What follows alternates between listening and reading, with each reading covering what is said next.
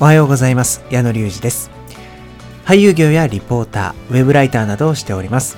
この番組では演劇やミュージカルが大好きという方から興味はあるけどまだ見たことないんだよっていう方まで楽しんでいただけるような演劇やミュージカルに関する豆知識や最新のニュースを毎日お届けしております。皆さんいかがお過ごしでしょうか？矢野隆二です。えー、皆さん料理ってしますかね？突然なんですけど。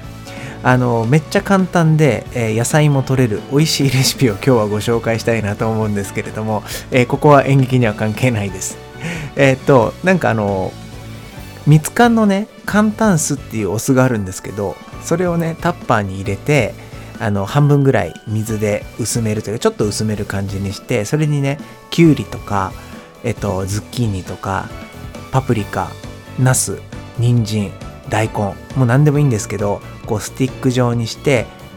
半日ぐらいつけてるとめちゃくちゃ美味しいです。めっちゃ簡単で。もうなんかいきなり料理番組じゃないですけど本当にあのこれ何でも使えるというか副菜として置いとくとあのおかずが1品足りないなっていう時とかにサクッと使えて野菜も取れて美味しいのであのお子様いらっしゃる方もお子様も大好きな可能性が高いのであのぜひ試してみてください。普通のお酢じゃなくてあの簡単酢っていうので試すとすっごい美味しいので一回やってみてください。あの僕も今日これから、えー、それを作ってですねこの後ちょっと舞台を見に行っていきたいなと思います。では始めていきましょう。どんなスタートなんだって感じですね。はい、えー、この番組は演劇メディアオーディエンスのスポンサーでお送りいたします、えー、今日なんですけれどもシェイクスピアの作品の中には名言がたくさんあるんですけれどもその中でね今日は恋愛編ということでちょっと2つ、えー、シェイクスピアの作品の中から名言と呼ばれるものをお届けしたいなと思います、まあ、やっぱりね言葉って勇気をくれたりとか、まあ、心の支えとなるということは多いと思うんですけれどもあの文学作品と呼ばれるものにはそういったあの言葉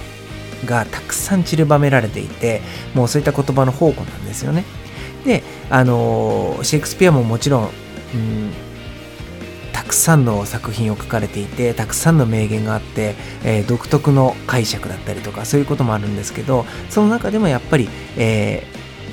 成就するものしないもの含めて恋愛のものを書かれていることも結構あって、え、その中ではですね、えいろんな名言と呼ばれるものがあります、えまず一つ目。程よく愛するのだ。それが長き愛の道。というこれは誰もが知ってると言われるロミオとジュリエットですね。えー、これからですね、あのー、まあ、恋に思い悩む主人公のロミオに修道士がですね語りかける場面での言葉なんですけれどもまあ恋にね夢中になっている若者にはこの程よく愛するのだみたいな言葉は物足りなく聞こえてしまうセリフなのかもしれないんですけどまあやっぱりねこう大人になってというかいろんな経験をしてまあこれこそ真理なのかはちょっとわからないんですけれどもあのー、なんだろう夢中になりすぎないというかそういったところもその平穏にね過ごすということも長続きする秘訣なんだよみたいなことをシェイクスピアは言いたいのかななんて思ったりします。まあ、なんかのめり込みすぎは良くないよってことなのかもしれないですね。で、えー、2つ目誠の恋が平穏無事に進んだ試しはないっていうのがあるんですけどこれは喜劇さっきのは悲劇だったんですけど、こっちは喜劇の真夏の夜の夢。前回ね、ご紹介もしましたけど、その中で、あの言われている言葉でさっきのロミオとジュリエットの名言とはまたちょっとなんか反対じゃんみたいな何が言いたいのシェイクスピアさんみたいな感じなんですけど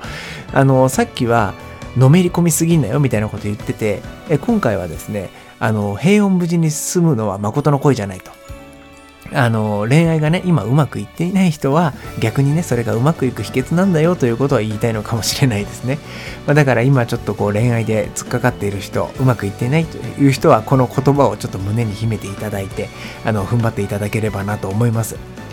まあ、なんかこんな形で、あのまあ、ちょっと裏表じゃないんですけれども、えー、さっきと言ってること違うじゃないというのは、まあ、作品が違ったりとか世界観が違ったりということで変わってくると思うんですけど両方を描けるシェイクスピアってすごいなってちょっと僕は思ったんですよね。あの一つの意見だけじゃなくて脚本を書かれる方とかっていつもそうだと思うんですけどキャラクターの中にある感情とか考え方とかっていうのを一人のね人間が生み出してるわけですからそれはそれですごいなと思うんですよね。うん例えばこの恋愛は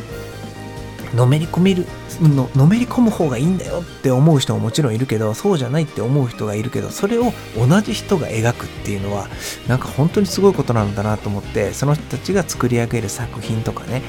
えー、その中にはやっぱりこうこれって何百年も前に書かれたもの